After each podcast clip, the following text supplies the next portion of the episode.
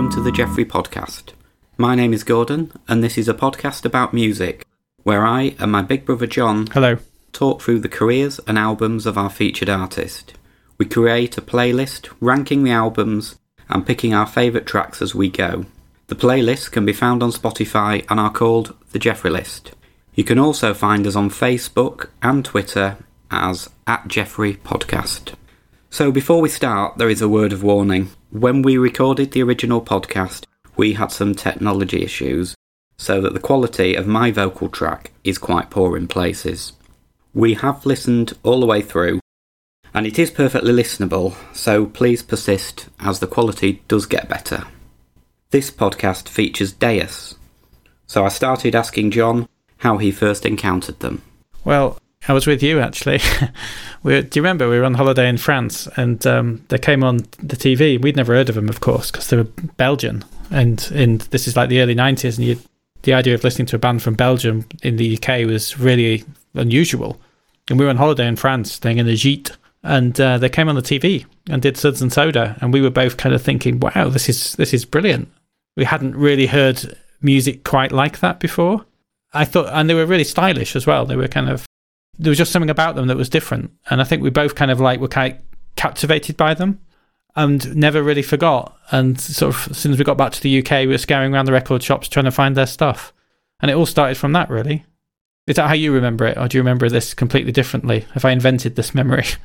No, it, it, is about the same. Yeah, I remember going back to a record shop and I couldn't even pronounce the name and trying to find Suds and Soda because it, it was when that single had just come out, which there's, think it's their second single anyway. So there wasn't anything that was actually available except for Suds and Soda.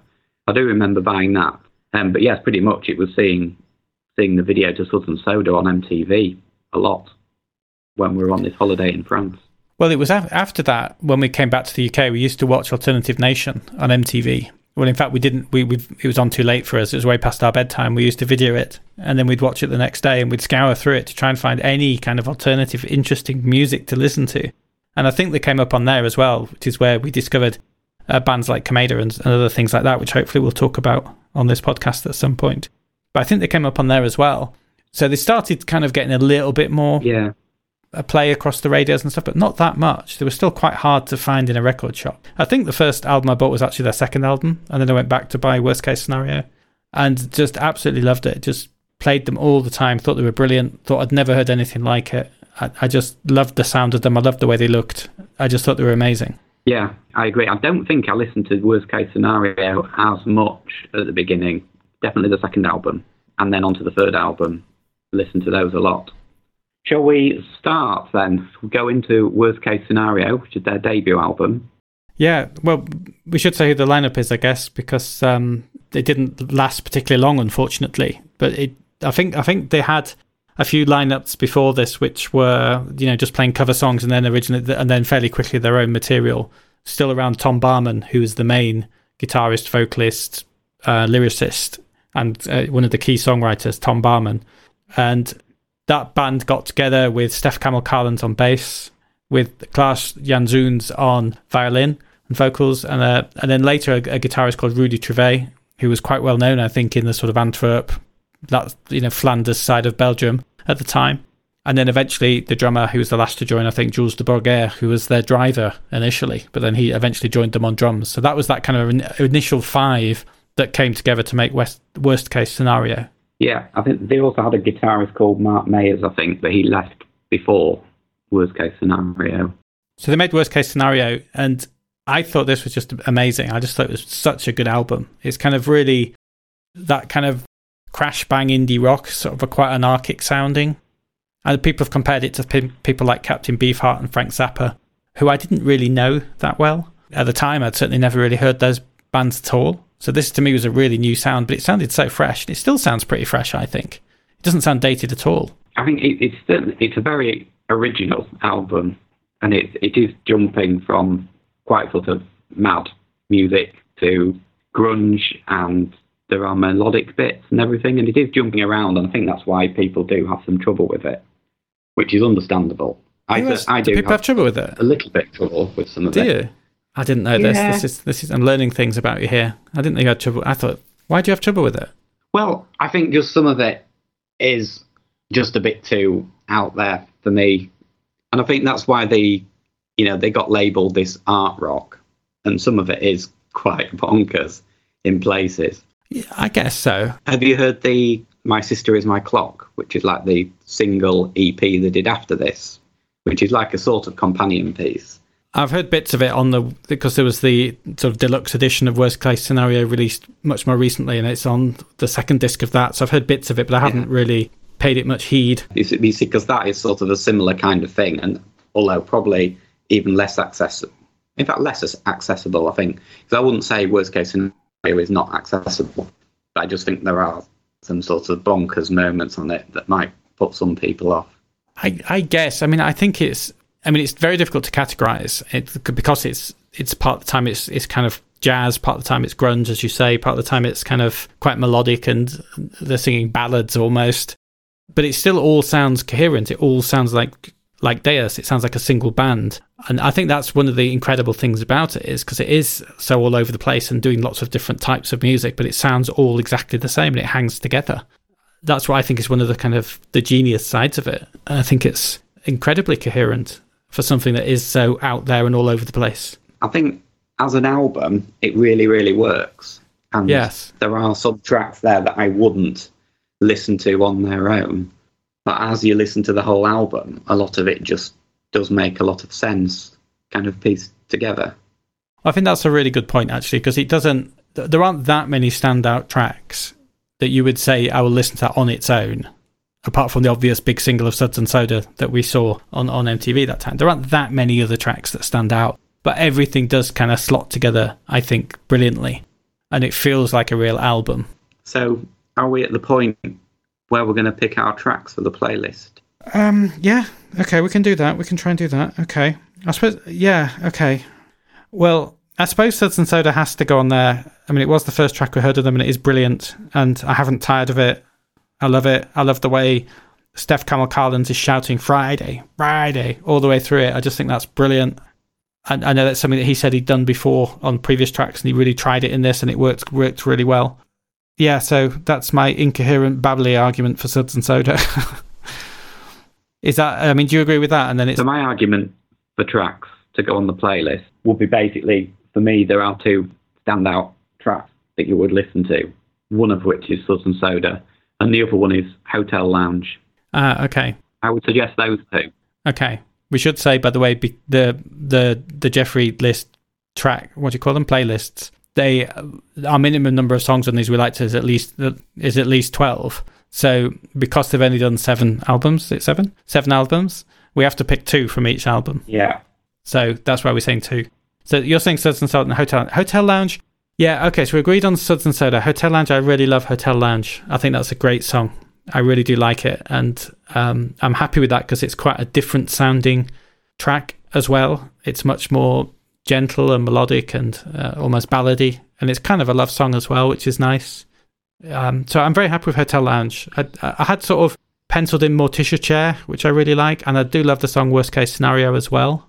But I'm not going to argue over Hotel Lounge because that's a that's a good one. Yeah, I definitely think it's a better track than those two. And also between them, they do kind of represent the album quite well. Yeah. Okay. All right. So we're okay with that then. So we've got Suds and Soda and Hotel Lounge, and the order of those two doesn't make any difference, doesn't signify anything.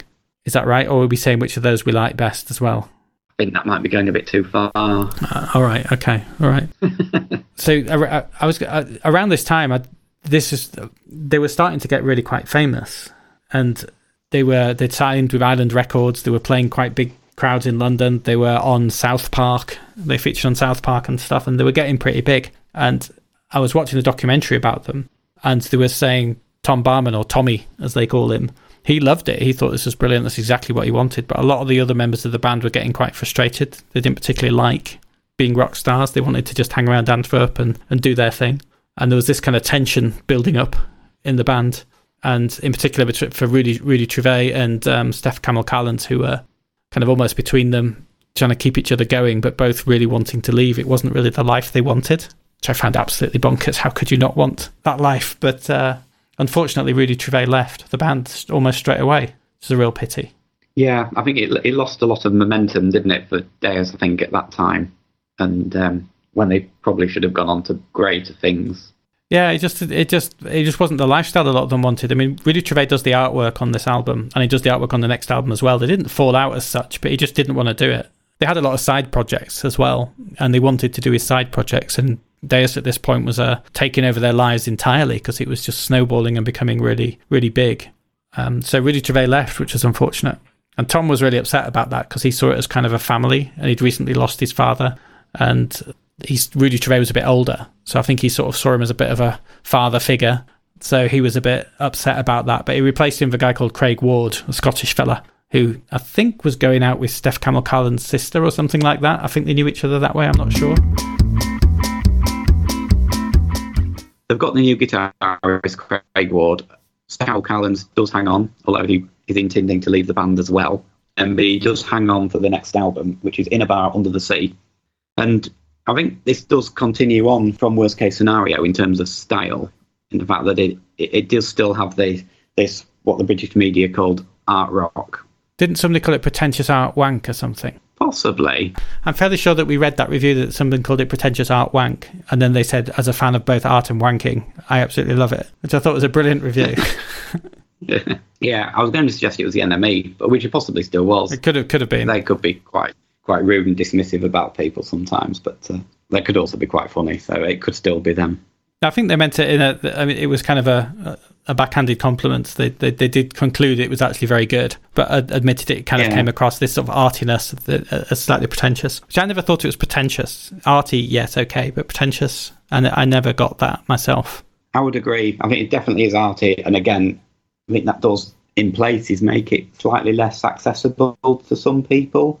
But I think this one is a lot more melodic and a lot a lot easier to to get into. I think than the worst case scenario album.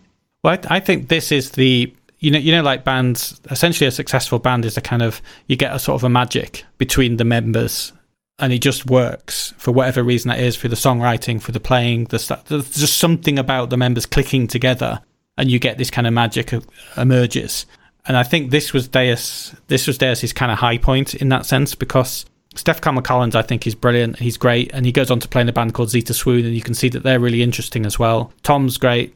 You've got um, Craig Ward coming in, and he's a really good songwriter, as we'll find out. You know, this album, the next one. So I think maybe, no disrespect to Rudy Trouvé, but I think possibly this is the the ideal lineup of of Deus. Unfortunately, it doesn't last very long at all. But no, it lasts one album. Yeah, one barely even that because Craig Ward's I think a much more of a straightforward songwriter and that balances with Stef Kamil Carlens's and and and Tom Barman's approach. So I think it kind of this is just where it really worked. It really clicked. As you say, is a bit more accessible, a bit more, a bit less arty, perhaps. And this, I mean, I just didn't stop playing this album at the time. I absolutely loved it. I just played it so much, and and still do when we were when we were listening again to all these albums in preparation for this. I just listened so. I just loved this album. I mean, partly because I emotionally associate it with that time yeah, I'd, I'd forgotten how good it was completely when, from re listening to it because I haven't listened to it for for quite a while. And although I remembered a couple of songs that I really like, as a whole album, again, I had forgotten just how good it is. Yeah, I was looking at uh, as well. The producer is a guy called Eric Drew Feldman, and he used to play with Captain Beefheart, who, as I said before, they were compared to. So I wonder if that's part of it as well. Maybe that just again was another piece of the puzzle that really just clicked into place. There is one moment on the album I don't particularly like, "Memory of a Festival." I don't really like that song, but apart from that, I just think it's it's just such a cracking album. And uh, again, it works as an album. It just hangs together. Everything sounds like Deus, but everything's a bit different. It's it's imaginative. It's got some great stuff in there. There's bits of again bits of grunge, bits of jazz, bits of sampling, all that kind of stuff being brought together, but under that real Deusy feel. Yeah, I don't think it, it's very strong, and they are introducing things that at the time quite new, and that they're doing a lot of things that people probably nowadays do do more musically. But then I don't. I didn't know anyone who'd been doing the kind of thing, you know, the samples and everything with a sort of with a guitar band. Yeah, and, and even like the fact that they would do what was quite a, a grungy indie album in some ways. It also had softer stuff and ballads on there again, that wasn't, you know, even a song like Little Arithmetics, which was a single off this album, is quite almost childlike at the beginning, which is, again, quite an unusual sound. Yeah, he's very gentle, and then goes a little bit grungy at the end. Yeah, yeah. I mean, that's a bit formulaic. They do that on a few of their songs with a sort of gentler start, going to a quite a raucous ending. But um, we'll forgive them that. What what uh, are we going to talk about the songs? Do you think? Are we ready? Because this is harder. I found. Okay, shall I start us off? Because I, for me, it, it's quite easy, easy again. Although you'd be more successful in talking me out of my choice, I think, on this album than the first. Okay, well, what, go for your first one first then. Fell off the floor, man. Ah, you see, that was on my list as well. I love that song.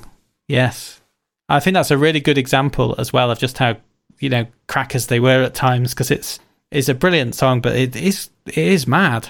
It is bonkers, and also I think thinking about Deus generally, I think one of their strengths is that they're a, a really really good live act. Oh, brilliant! Yeah, and Fell off the floor, man, live is amazing.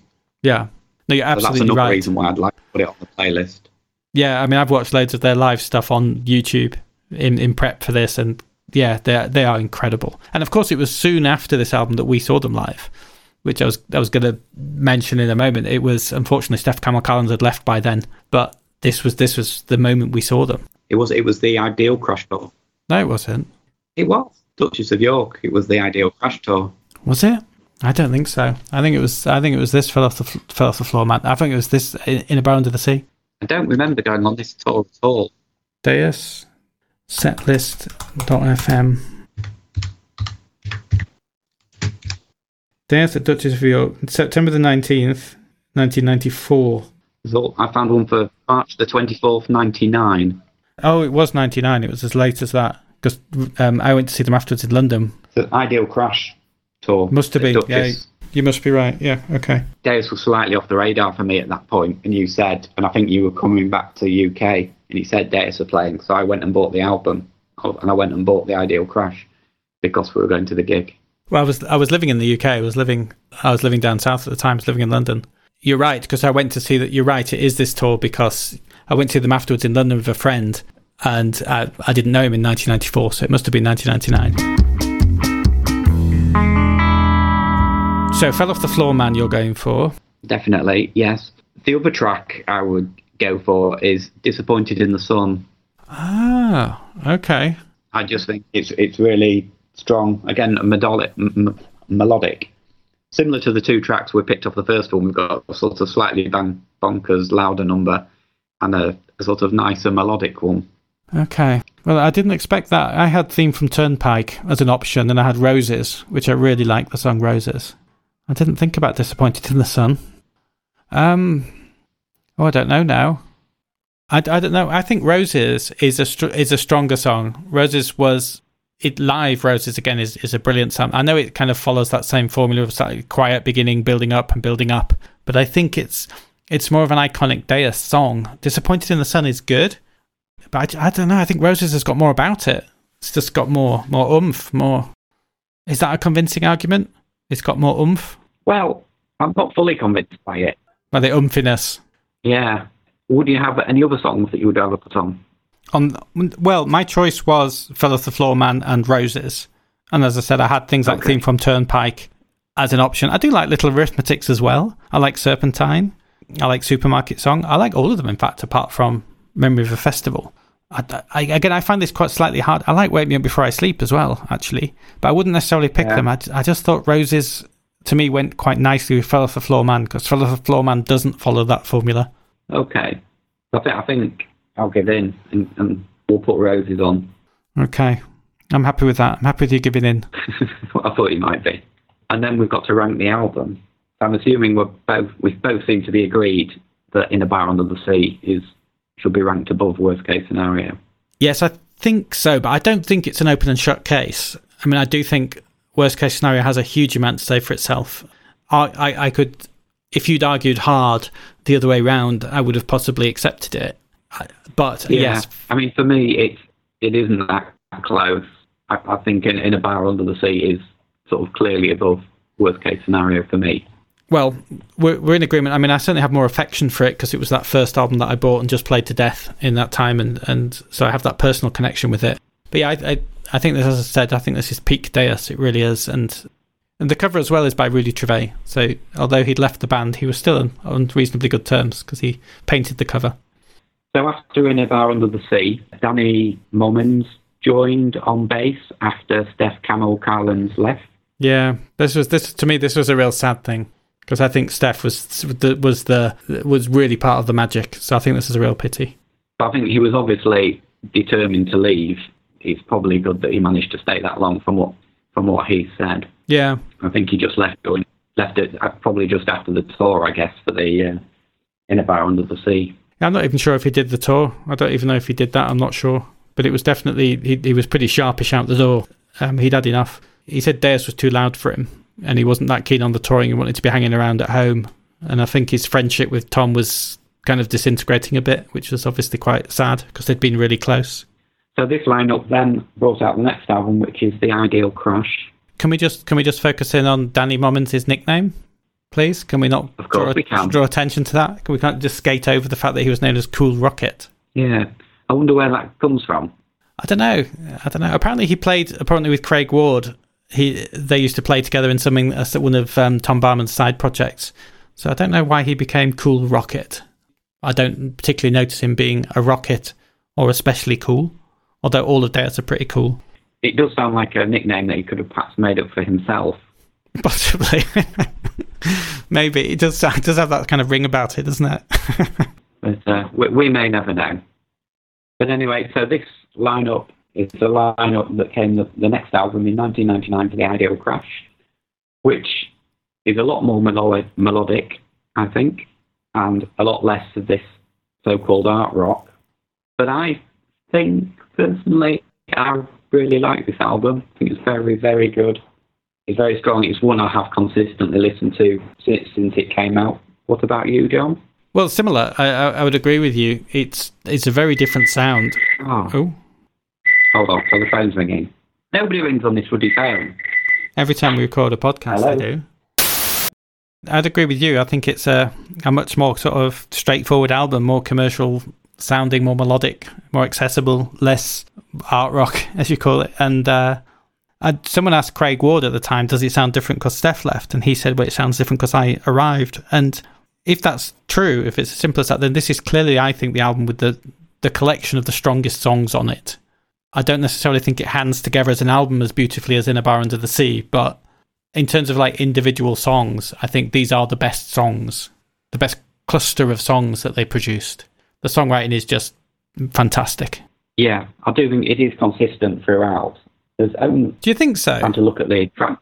I think, well, for the album, I don't really like the old Crash song, Oh, I like that.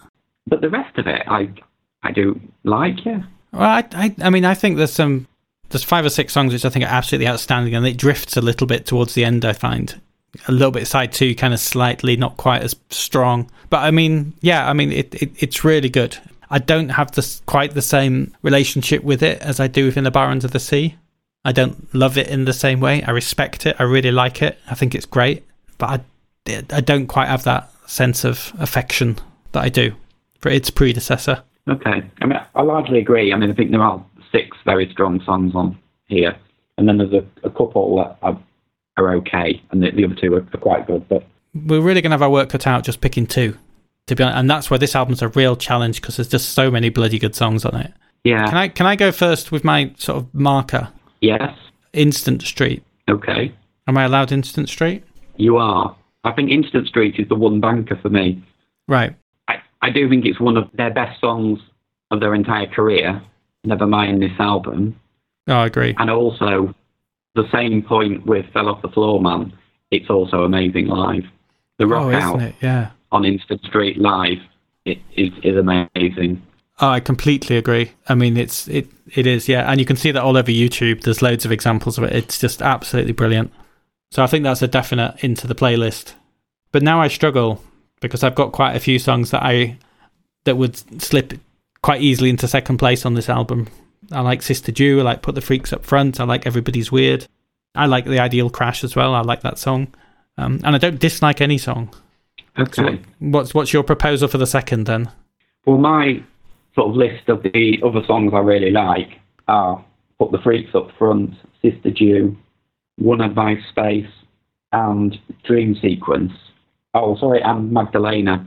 Yeah, So out of those, the two that we both said are Put the Freaks Up Front and Sister Jew. So should we pick one of those two? Um, yeah, that's fine by me. I think, Because we, we've covered, between us, we've covered the entire album pretty much. yeah. Let's see who goes down first. I think, and the Magic Hour are the only two neither of us mentioned. Although, again, they're songs I like. They're just not quite as good as the others, in my view. yeah. Um, I mean, everybody's. Oh, you said everybody's weird, didn't you? I was going to say that Yeah. was a, a less strong one for me. But. I, it is a bit less strong, I agree, but I do like it. It's just something about it I quite like, but I, I agree it's not in the, the quite the same league as the others. And I think Sister Jew is a very it's a very different sounding song for Deus. I think it's a much more unusual. I think Put the Freaks Up Front could have almost sat on in a Bar of the Sea or, or worst case scenario, it's a much more Deus-y type song. So in, I think I'm making an argument for Sister Jew just because it's a, a bit different. It's not not like their other stuff. I mean, I'm not I'm not strong minded on this. No, I, feel the same. I, I do think it's it's a stronger song. I think it is a little bit quirky still as well. In a in a lot less quirky album, but it, it is one of the quirkier songs. So I would be happy picking Sister Jew as well. Yeah, I think. Yeah, I mean this. Oh, it. I feel bad not putting not saying put the freaks at front because I do really like that song and I think it's a great opener. I think it really sort of sets the album up. Now let's go for Sister Jew. I think it it just showcases a different side to them. Yeah, I think it's sad that we can't really put four or five on from this album. Well, we don't make the rules, Well, we do, but um, but if we ignore that, yeah, if we ignore the fact that we do make up the rules and and quite often break them, if we ignore those two facts. So where does the album go in the album list then? say at the top, You see, this is. I thought this might happen. how do you feel about that? I don't feel good about that. I don't feel it's entirely. I think in a. I prefer in a bar under the sea. In short, but I can. I can totally see why you're making the case for the ideal crash. I do. I do get it, but I just. I prefer in a bar under the sea. I just think it's a, a more coherent whole album. Even though the ideal crash is a stronger selection of songs, and I think in a bar under the sea is more ambitious. I think it's it's more inventive. It's more interesting in that sense. It's it's trying to do more stuff whereas the ideal crash is, is just trying to write lots of great songs which they achieve brilliantly I think I agree with most of what you say, and it just basically comes down to personal preference and the fact that we prefer the other album. yeah well i mean do you, do you have a counter argument No, I, would just say that as a whole, as an album, I think it's just a little bit stronger than In a Bar Under the Sea. I like both albums. I, I get what you say about In a Bar Under the Sea being more of an album, but I, I, I, I think the Ideal Crash is does work as an album as well. The, the songs do work together, it's not just a collection of songs. And I think the Ideal Crash is is slightly stronger. it's not just a collection of disconnected songs no in in the way some artists albums are. I, I would agree with that but i don't think it's conceived with the same. Well uh, i think just the first two albums were just almost um what's the way of saying it? They were without sounding like pretentious art wank i don't know how to say it but they were almost kind of they, they don't work unless they're albums whereas this one each song works anyway.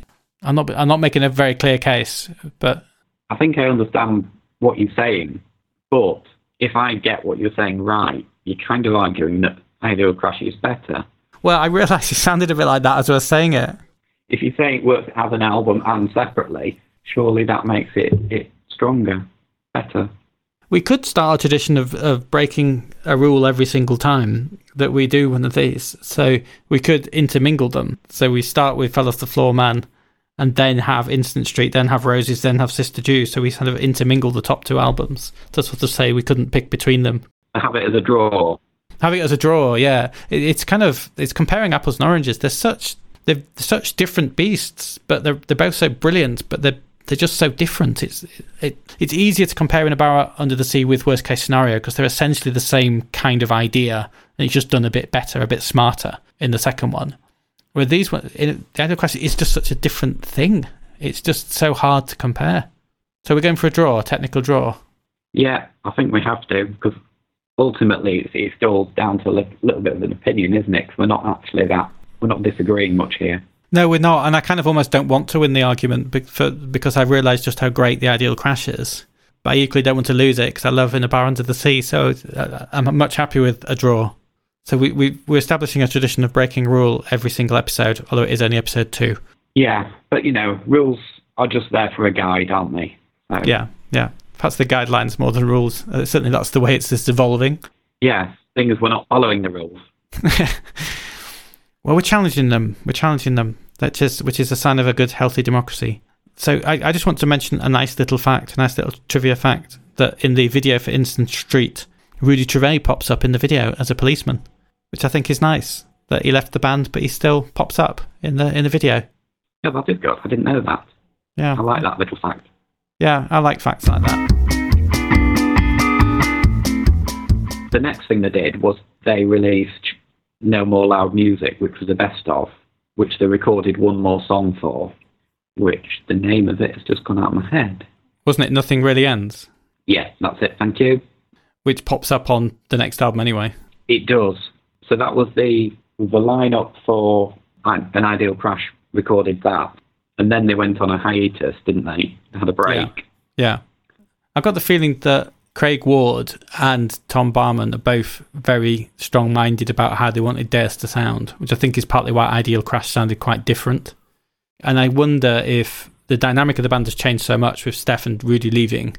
And I wonder if Craig Ward coming in as a real kind of strong character counterbalance to Tom. I wonder if that just made, and, and obviously the massive success of the Ideal Crash, I wonder if that just made them just a bit exhausted at this point and they just thought, oh, God, we need a break. Get away from each other as much as anything else. I mean, I don't know. I'm, I'm speculating. I don't know. I don't think anyone's commented on on the reasons for that, but they all seem to stay within the band. And when they come back to record the fourth album, they do seem to sort of still be members of the band. I think possibly um, Jules De Borgher, the drummer, left. The, the the rumor about that is he was fired for being unreliable. I don't know if it's true, but for not turning up, and he was replaced by Stefan Misseghers. I apologise for the pronunciation, but Stefan Misseghers, who I, I just want to say this: the Jeffrey Podcast Twitter feed when we do these follows each band and the members of the band as we go through. So we're building up who we're following. And Stefan Misseghers's Twitter feed is private, so I, I clicked on it without even noticing, and he didn't let us follow in. So you know, just thought I'd share that. He's a miserable so and so, Stefan Misseghers. Doesn't let us follow him on Twitter. Fair enough. We should maybe consider that when assessing the albums he's playing on. Yeah, I think we should.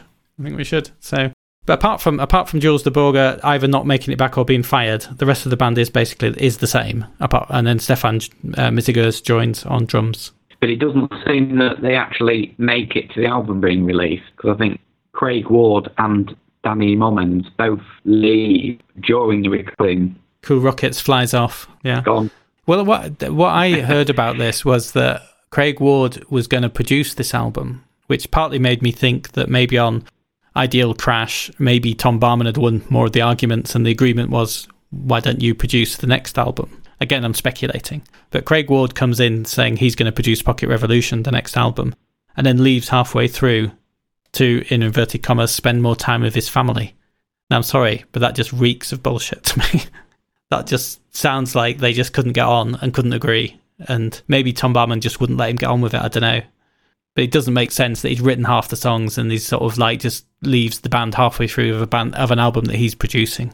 Yeah, but they were working together in, in another project, I think. But I, I get what you're saying from the fact that leaving Deus to spend more time with your family is obviously the standard excuse. Well, halfway through an album that you've said that you're going to produce and you've written half the songs for, I mean, to me, that's just, it doesn't make a lot of sense.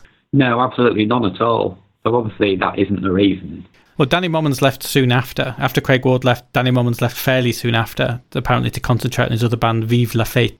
Um, again, I, mean, I don't know enough about Danny Mommens to know how much I believe him. like, like it's up to me to decide if it's true or not. But um, it was a bit odd them both leaving as they were both. I mean, Craig Ward especially was a, like a key songwriter, but Danny Mommens as well. I mean, he's written quite a few things as well, or co-written quite a lot. So he was quite a, you know, he wasn't just a guy who played bass and went home. He was quite involved. But they they both sort of the middle of this album, they both kind of just disappeared, and, uh, and as as we said, but they did get um, Mauro on guitar, who is one of the most stylish fellows I've ever seen. He looks amazing. I just think he's he's such a he's a brilliant guitarist and a, a, a great figure, and he just looks brilliant. Have a bit of a man crush on him, I think. I think now he should be called Cool Rocket. he should definitely be called Cool Rocket. He is amazing. I'm just going to dedicate the rest of my life to trying to look like him. Um, and then there was a guy called Alan Alain Gevaert who joined on bass. This is sort of halfway through recording Pocket Revolution.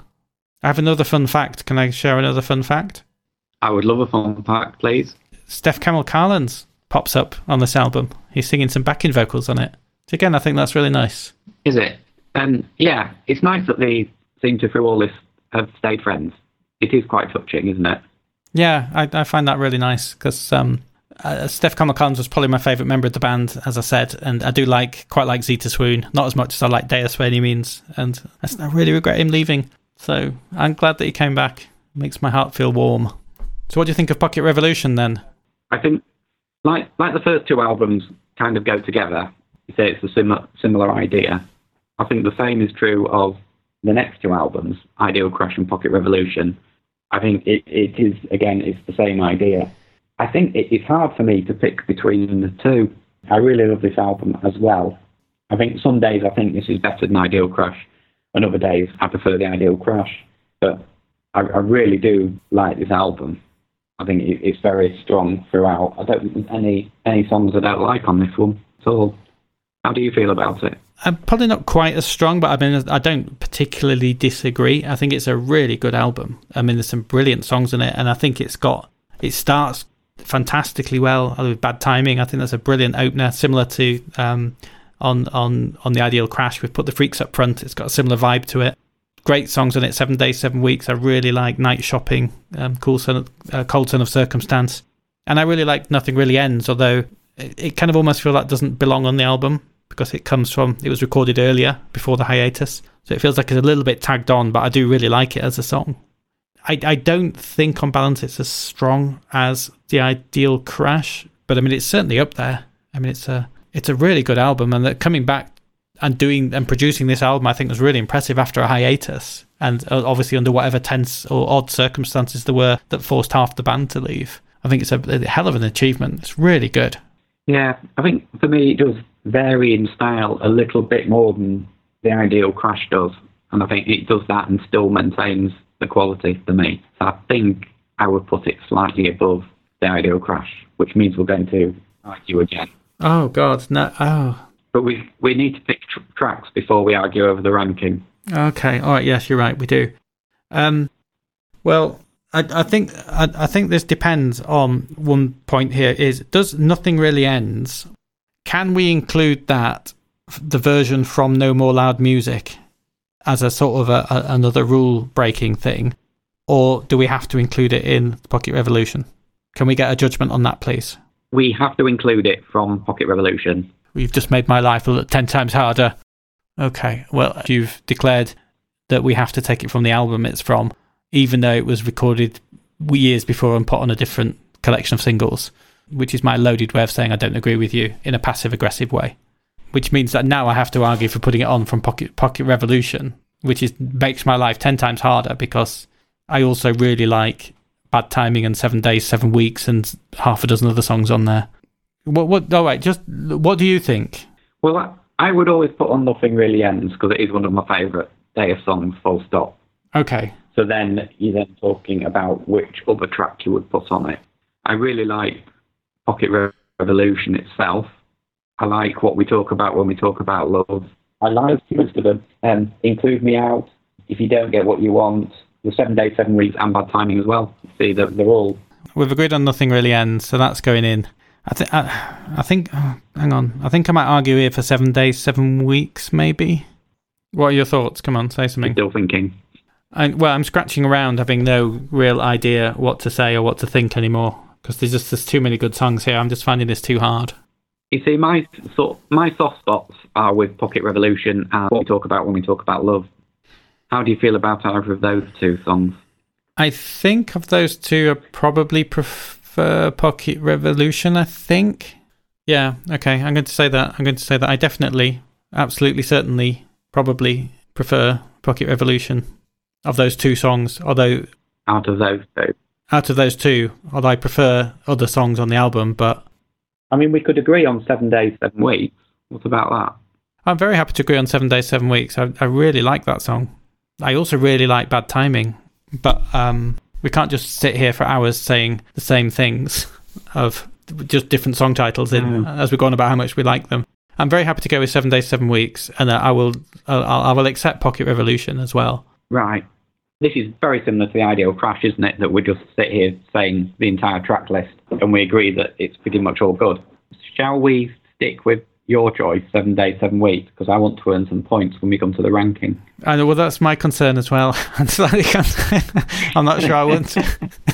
it's exactly what I'm thinking. The ranking for me, it has to go below In a Bar Under the Sea and The Ideal Crash, and I accept it goes under worst, above Worst Case Scenario. Although, I mean, the four absolutely cracking albums. I, I don't know if I could. I don't know if I could bring myself to compromise on that, especially as we've done the first two albums as a draw. Are you saying this is a draw as well, a three-way tie? If it's just me picking this, I have Pocket Revolution slightly above the Ideal Crash, which is slightly above In a Bar Under the Under the Sea. So we could do a three-way tie. Are we not just copying out though? Yeah, that, that's what I'm thinking, and I'm wondering whether I'm just have to compromise. Probably because I don't mind having it underneath Ideal Crash. For me, it's not under In a Bar Under the Sea, but one of us has got to give here. Well, how about right? Because I'm now going off my idea of having a draw because I'm thinking we're copying out. So, how about if Ideal Crash goes top, which is your choice, and then Ideal Crash goes, and then In a Bar Under the Sea goes second, which is my choice, and then Pocket Revolution goes third? How do, how do you feel about that? So, you get the Ideal Crash, you get the top album here. Gosh, you've done well there, I think. That's very generous of you. Completely against your thinking. How, how does that? How do you feel about that? So we've now put Ideal Crash top, In a Bar Under the Sea second, Pocket Revolution third. I know it's not exactly what you want, but as a compromise position. The point is, the list is not exactly what I want. It's meant to be actually a combination of our, Yeah, of course. our uh, of our views. So I think we might have to leave it at that. Well, yeah, because if you think about, it, I'd put In a Bar Under the Sea above the Ideal Crash, and then Pocket Revolution third. You'd put Pocket Revolution above the Ideal Crash first, and then the Bar third. So Yeah. it is actually the, the the sort of the compromise position, the average. Because I think the ideal crash by being second with both of us is actually the top as a combination. So that makes sense. Yeah, yeah, it does. We just then disagree on what came first. So let's stick with this. So you're all right with seven days, seven weeks then as the second song? Because I think because now we've got the order right, do you want to insist on a different song in place? No, I think I'm happy with, with that song. I'm not going to get um, uppity about that. We'll just just stick with this. I think. I mean, there, there are four or five songs I like equally as much, so I could change it round. But I also like this song as well. So Yeah. again, it, it should be a combination of both our tastes.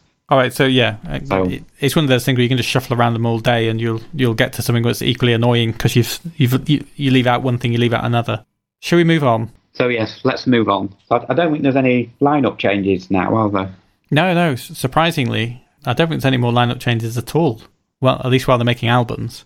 So the next album, I think they built their own studio, didn't they, in um, in Antwerp at this point, and called it Vantage Point, and Yeah, then went on right. to make make this album in it. Yeah, So I think there's a, there's a bit of a gap here as well. I think in between the albums, well, about Three three, years. years. three years. Yeah.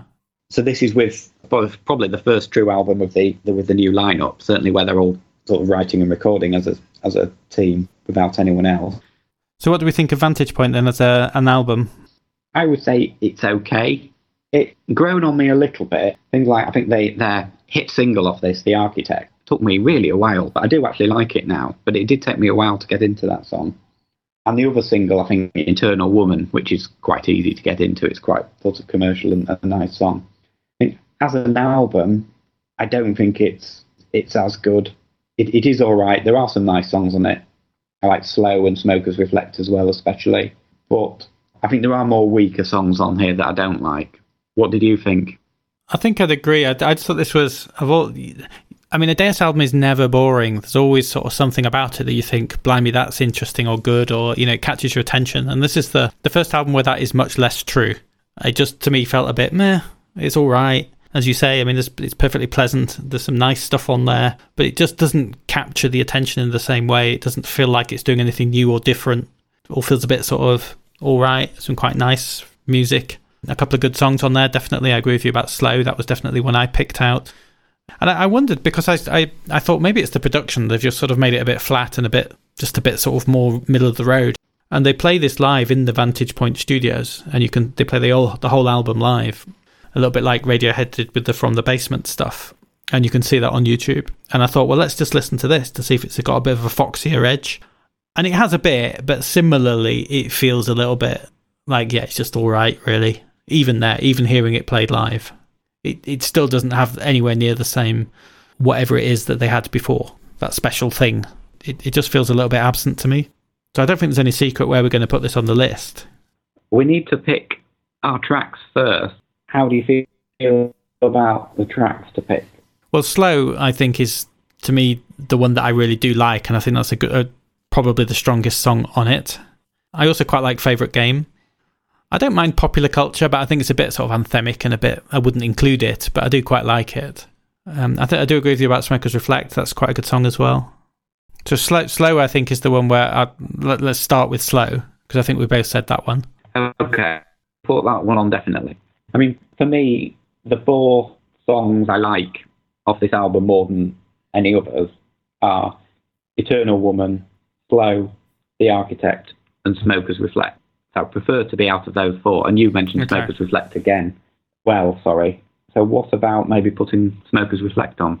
Yeah, I guess. Yeah, I mean, the architect is uh, uh, similar to what you said. I kind of, to me, it sounded a bit like Imagine Dragons. It's that sort of, you know, sort of pop rock, sort of okay, fine, you know, not offensive in any means, but just, it just had nothing that I particularly got excited about. So I'd re- prefer it not to be the architect. So I don't, don't hate it, but so I'm happy with Smokers. Smokers Reflect. Okay, we'll put that on the list. Yeah, I think the the architect did take a while with me too, but I, I quite like the lyrics. In fact, the um, yeah, that's true. The chorus, I like the line about you know, in a year I'll return and have a solution. I just really like that line. It's also um, it, it's actually a good song live as well. Yeah. So on the actual list, they automatically go in at the bottom, of course. Um, and stay. So. I think it's just staying there, isn't it? Yeah. No, definitely. Yeah, it, it's nowhere near a patch on the other four albums. The other four albums, any one of them could be top. Any one of them could be in any of the top four positions. I think um, there's no way. It's just nowhere near. Okay, so let's move on to the next album.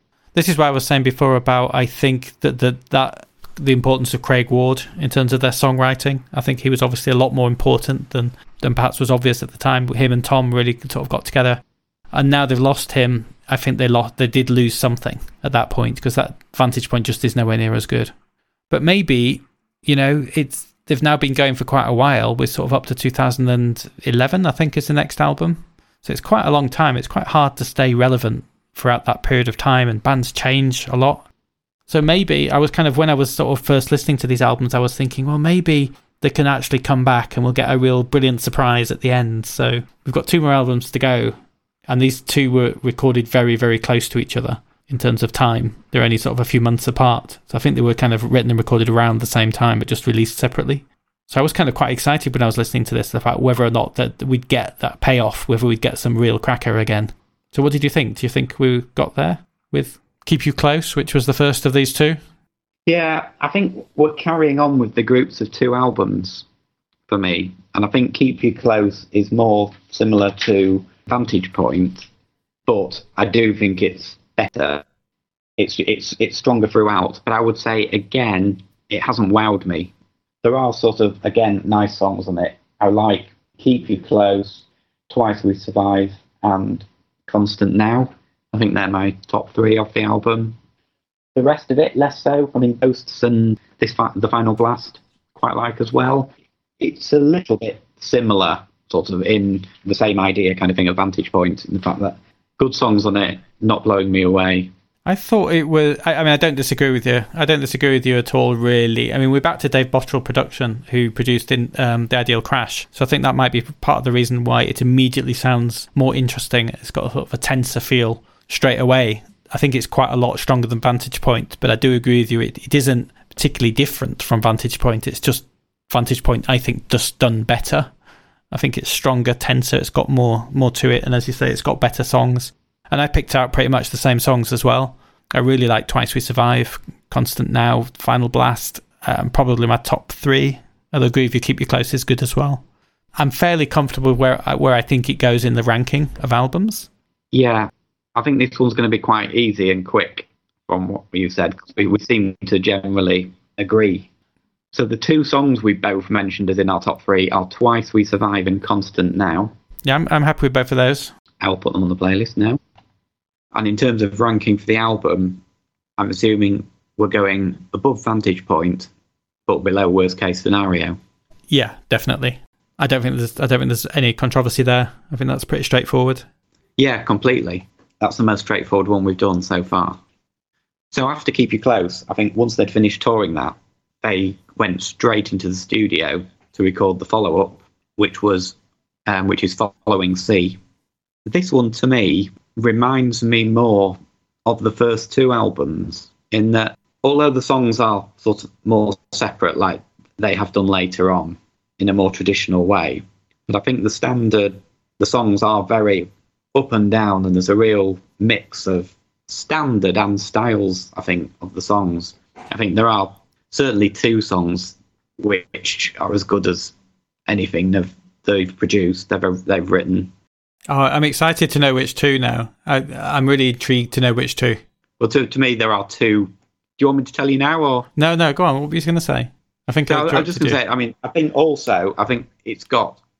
They've definitely got higher highs than say the this lineup has. Of the three albums this lineup have done, this album has higher highs, but I think it also actually has lower lows. And the fact that there are a couple of songs I really don't like as well, which um, doesn't happen often with Deus. No, that's true. There's very few songs that I really don't like that they've done, and I'm struggling to think of any. What what what are the two you don't like on this album? So the I think the two tracks I don't really like are "Girls Keep Drinking" and "Crazy About You." Oh, phew! I thought you were going to say the two that I really liked. I, I, I agree. I don't like girls keep drinking at all. Crazy about you, I'm less bothered, but girls keep drinking. I, yeah, I, I agree. So that's good. Okay, I was I was worried because for me, the one song on this album is is would be in my top two or three Deus songs of all time, or and I was starting to get quite scared that you were going to say that one, but now I can relax. Yes, you, will be safe then, because um, the two songs I think are the best on the album, or the, the two best, are um, Quatre-Mains and Hidden Wounds. Okay, I'm, I'm Quatre-Mains for me is one of the one of their best songs. I absolutely love that song. I think it's brilliant, and the fact that it's in French as well just gives it a kind of a, a nice sort of foxy edge as well. But I just think it's great. I love that song. So yeah, that's got to be on the playlist. That's that's up there, one of my top few Deus songs. Hidden Wounds, yeah, I really like Hidden Wounds. Sirens was probably my second favorite, but I like Hidden Wounds as well. And and in general, I agree with you on the album. By the way, I think this is of this lineup. I think it is their strongest album. I don't think it's up there with the first four albums, but I do think it's the strongest of those three, which tells you exactly where I think it should go on the playlist as well. Yeah, you've given that away. I, did, I, mean, I would I? also say we're, we're, we're in reasonable agreement here as well, because Sirens is my third favourite song. Would also like to, uh, well, actually going back to Quatre-Mains, I was completely obsessed with this song for months especially with the video as well. And the video yeah. is great. Oh, it's brilliant. Yeah, I totally agree. I was watch, just watching this on YouTube constantly. I think constantly watching that on YouTube is healthy. It's such a good song that dedicating your life to that for a few months is a healthy thing to do. It's not weird at all. That's reassuring because I, I did it anyway. There is a really nice version of Hidden Wounds as well on YouTube. If you just search for Hidden Wounds, it's seven minutes and 16 seconds long, which is the easiest way to come up.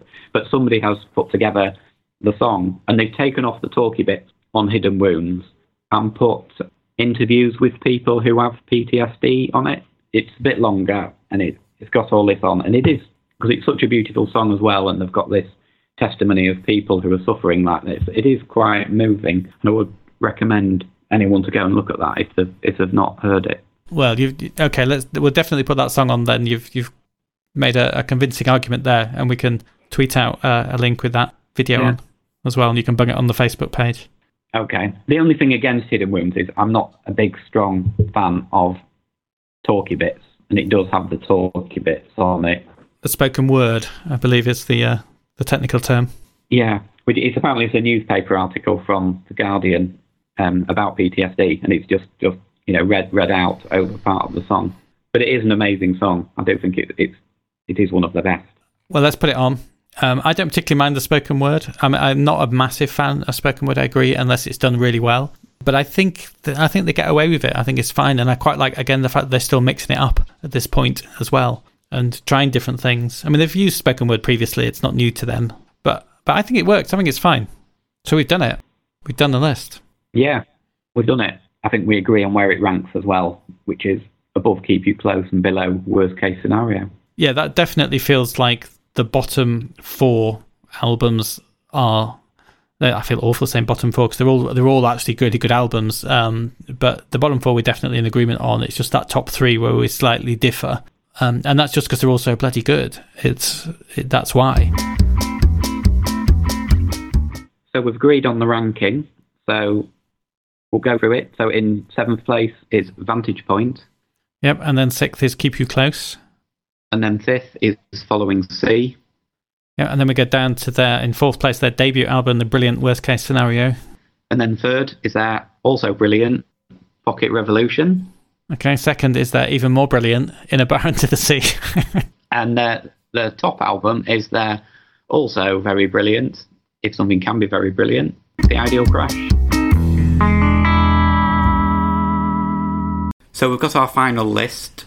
How do you feel about that, John? I'm quite happy with it actually. Uh, I mean, obviously, it's a, a few days since we did the original recording, so I've had time to reflect. And I think there's a. I feel slightly bad about what I said about The Architect because I actually listened a few more times and I think that is, a, is actually quite a good song. And I kind of I'm feeling a little bit more positive towards Pocket Revolution. So I sort of went back and listened again after what you said, and I thought, oh, yeah, I can see why you were, you know, thinking maybe it was up there. So more or less, I'm happy, but with those two caveats. How about you? I, I think generally I am happy. Yeah, I've obviously I've listened to a bit more, and I've, I'm warming more towards your. Well, not maybe warming, but sympathising more with your your point of view. So, On about what? About in a bar under the sea specifically, or it, it seemed a little bit raw to me that Pocket Revolution ended up third, but I've kind of I've come to terms with that. I'm definitely happy with Ideal Crash being top. I think that's okay, and I think the difference between Pocket Revolution and Ideal Crash to me is is so minimal. It doesn't really matter. Well, I think it's fair to say that those top three essentially got a tie, but we just felt that was a bit crap, so we broke it up into an order. But really, between those top three, it, it's really difficult to pick. It does depend a lot on the day. Yeah, I think so. But I think having a three-way tire is is is is not good. It would be winning It's rubbish, out there. yeah. So I'm glad we haven't totally. done that, even though it might be a little bit fairer. Well, I, I, and also I think Following Sea, I think is a re- again a really good album. So I think probably those top five, I'd say, are really great albums. The bottom two slightly less so. I think a little bit more middle of the road, but they're all right, but nothing special. But those top five, I think, are really having listened a bit more since we recorded. I kind of really feel that there's it's a pretty good body of work there. Yeah, well, I- think possibly all all seven. I've I've listened to obviously them, them all quite a bit in, in order to do this podcast, and I I like them all more than I did when I started. So they have all grown on them. Even Vantage Point, which is the worst one for me, and I'm sort of less likely to actually go and actually play that one. I wouldn't have thought, but but still, I did like it more by the time I'd finished this process. Yeah, no, I agree. They're all seven pretty good, but those five in particular, I think. And within those five, those top three. But anyway, we're sort of repeating ourselves here. Yeah, Listen, since since we last did this, of course, as you as you know, I appealed the decision that nothing really ends had to come from Pocket Revolution, and my argument was that it was recorded several years before before the hiatus, and it appeared on No More Loud Music, which was their sort of best of collection. But then it ended up on that album as well, on, on Pocket Revolution as well. So I revealed, uh, I re- what did I do? Appealed. I appealed this to the uh, Supreme Court of Jeffrey, which is me and you, and it got overturned, which I thought was uh, good news. So we've got another decision to make here. Well, I think we've actually got two decisions to make here because we chose seven days, seven weeks, which was your choice, I don't like where this is headed. in order that basically to get points so that I could push Pocket Revolution up the ranking, which never happened. So. We've put nothing really ends, which is at the bottom because we can't we we can't rank we can't rank the singles collection, so No. that's at the bottom of the list. Yeah. So I suggest we take off seven days, seven weeks as well, and put on two new tracks, which I'm going to suggest should be Bad Timing and Pocket Revolution. I uh, well, I'm I'm a bit I'm flawed here. I didn't expect this turn of events. I have to say, I'm very happy with Bad Timing. I think that's great. And have you seen it live? I mean, like on YouTube. Yes, yeah, I love the way that starts, and it's with um, the guitarist Mauro Pawlowski with that holding that vibrating thing against the strings. So it's just making this kind of noise, and then he slowly makes the chord sounds and does the chord change. I just love the way that starts. I think it's such a powerful live thing. So I'm very happy with that, but I don't see why we're suddenly knocking off seven days, seven weeks. I don't know where this came from. Have you been sort of like nursing some bad feelings because I got my track on and Pocket Revolution came third? Um, yes, I think is is the best way of putting that. yeah, yeah. I just felt it was um, a better song, and I've, I, I was thinking perhaps you'd had your way a little bit too much on this list, so I thought I'll um, have a mini mutiny and try and push your song back off and put Pocket Revolution on. But you got the top album. You got Ideal Crash. Are we are we just sort of cherry picking the facts here? Well, I think you are in saying that. Ideal Crash was um, a joint decision. Well, I was going more for In a Bar Under the Sea, wasn't I? That's my recollection. And you, yeah, uh, I was going for Pocket outfoxed me. Revolution. The Ideal Crash got number one by being both of our number twos.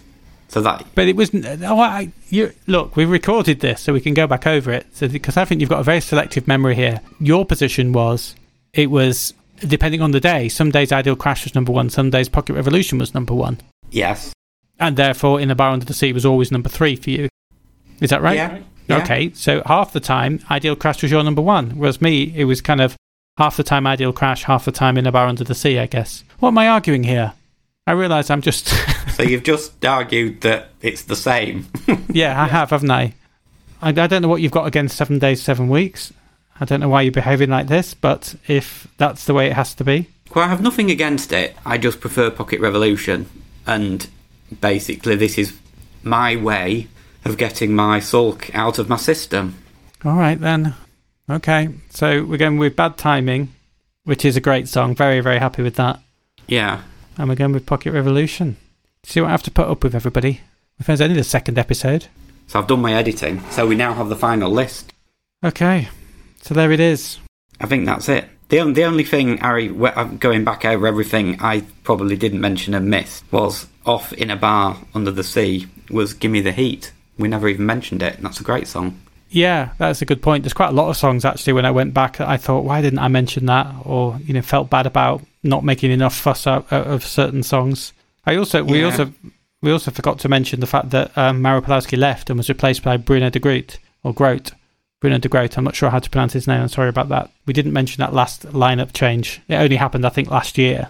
So they've never made an album with that new lineup, but they have recorded live. Yeah, the last the um, the Ideal Crash tour was last year, wasn't it? And that was with Bruno, whatever his surname is. Yeah. And I kind of feel they look a little bit less like Deus every time there's a that kind of lineup change. So no no offense to Bruno, but it just looks a bit less like Deus every time. Do you know what I mean? I, I, I don't know. I think in a way, because obviously the lineup until now has been quite stable for the last, well, completely stable for the last three albums. So they they do, I don't know, they do kind of feel like Deus to me. And um, you know, I haven't really seen um, Deus with with the new guitarist, so I will reserve judgment on that one.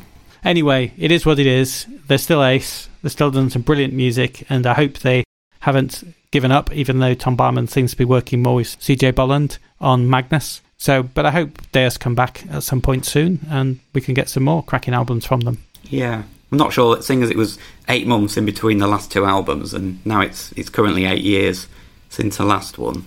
I'm not overly hopeful, but you never know. But if they're still touring and they're still doing stuff live, it suggests there is still this entity called Deus that exists, and therefore you never know, might happen. Yeah, yeah. Well, they're still active. They do play every year, don't they? So it- Yeah. it's possible. And also now they're very much a part-time band. There's a lot more opportunity for people like, you know, Rudy Trouvé to come back, um, possibly Craig Ward. I don't know, maybe even Cool Rockets. There's there's an opportunity for those people to come back. I don't imagine Stef Kamil Carlens will because he's very busy with Zita Swoon Group. Um, but you never know. It feels like now it's much more of a part-time gig. There's a chance that some of those old names might come back. I think there's also the possibility, I think, with, with everyone being in lockdown, that all these musicians are sat at home writing loads and loads of songs. So, in the next couple of years, we could get quite a lot of albums. That's a good point. Yeah. Yeah, definitely a silver lining. Yeah, I think so. Well, let's end it there. Okay. I think we've managed to drag out a conversation, this conversation, well over an hour for a band that only had seven albums that hardly anybody's ever heard of. So even that was over an hour. So we'll end it there and we'll get cracking on with the next one.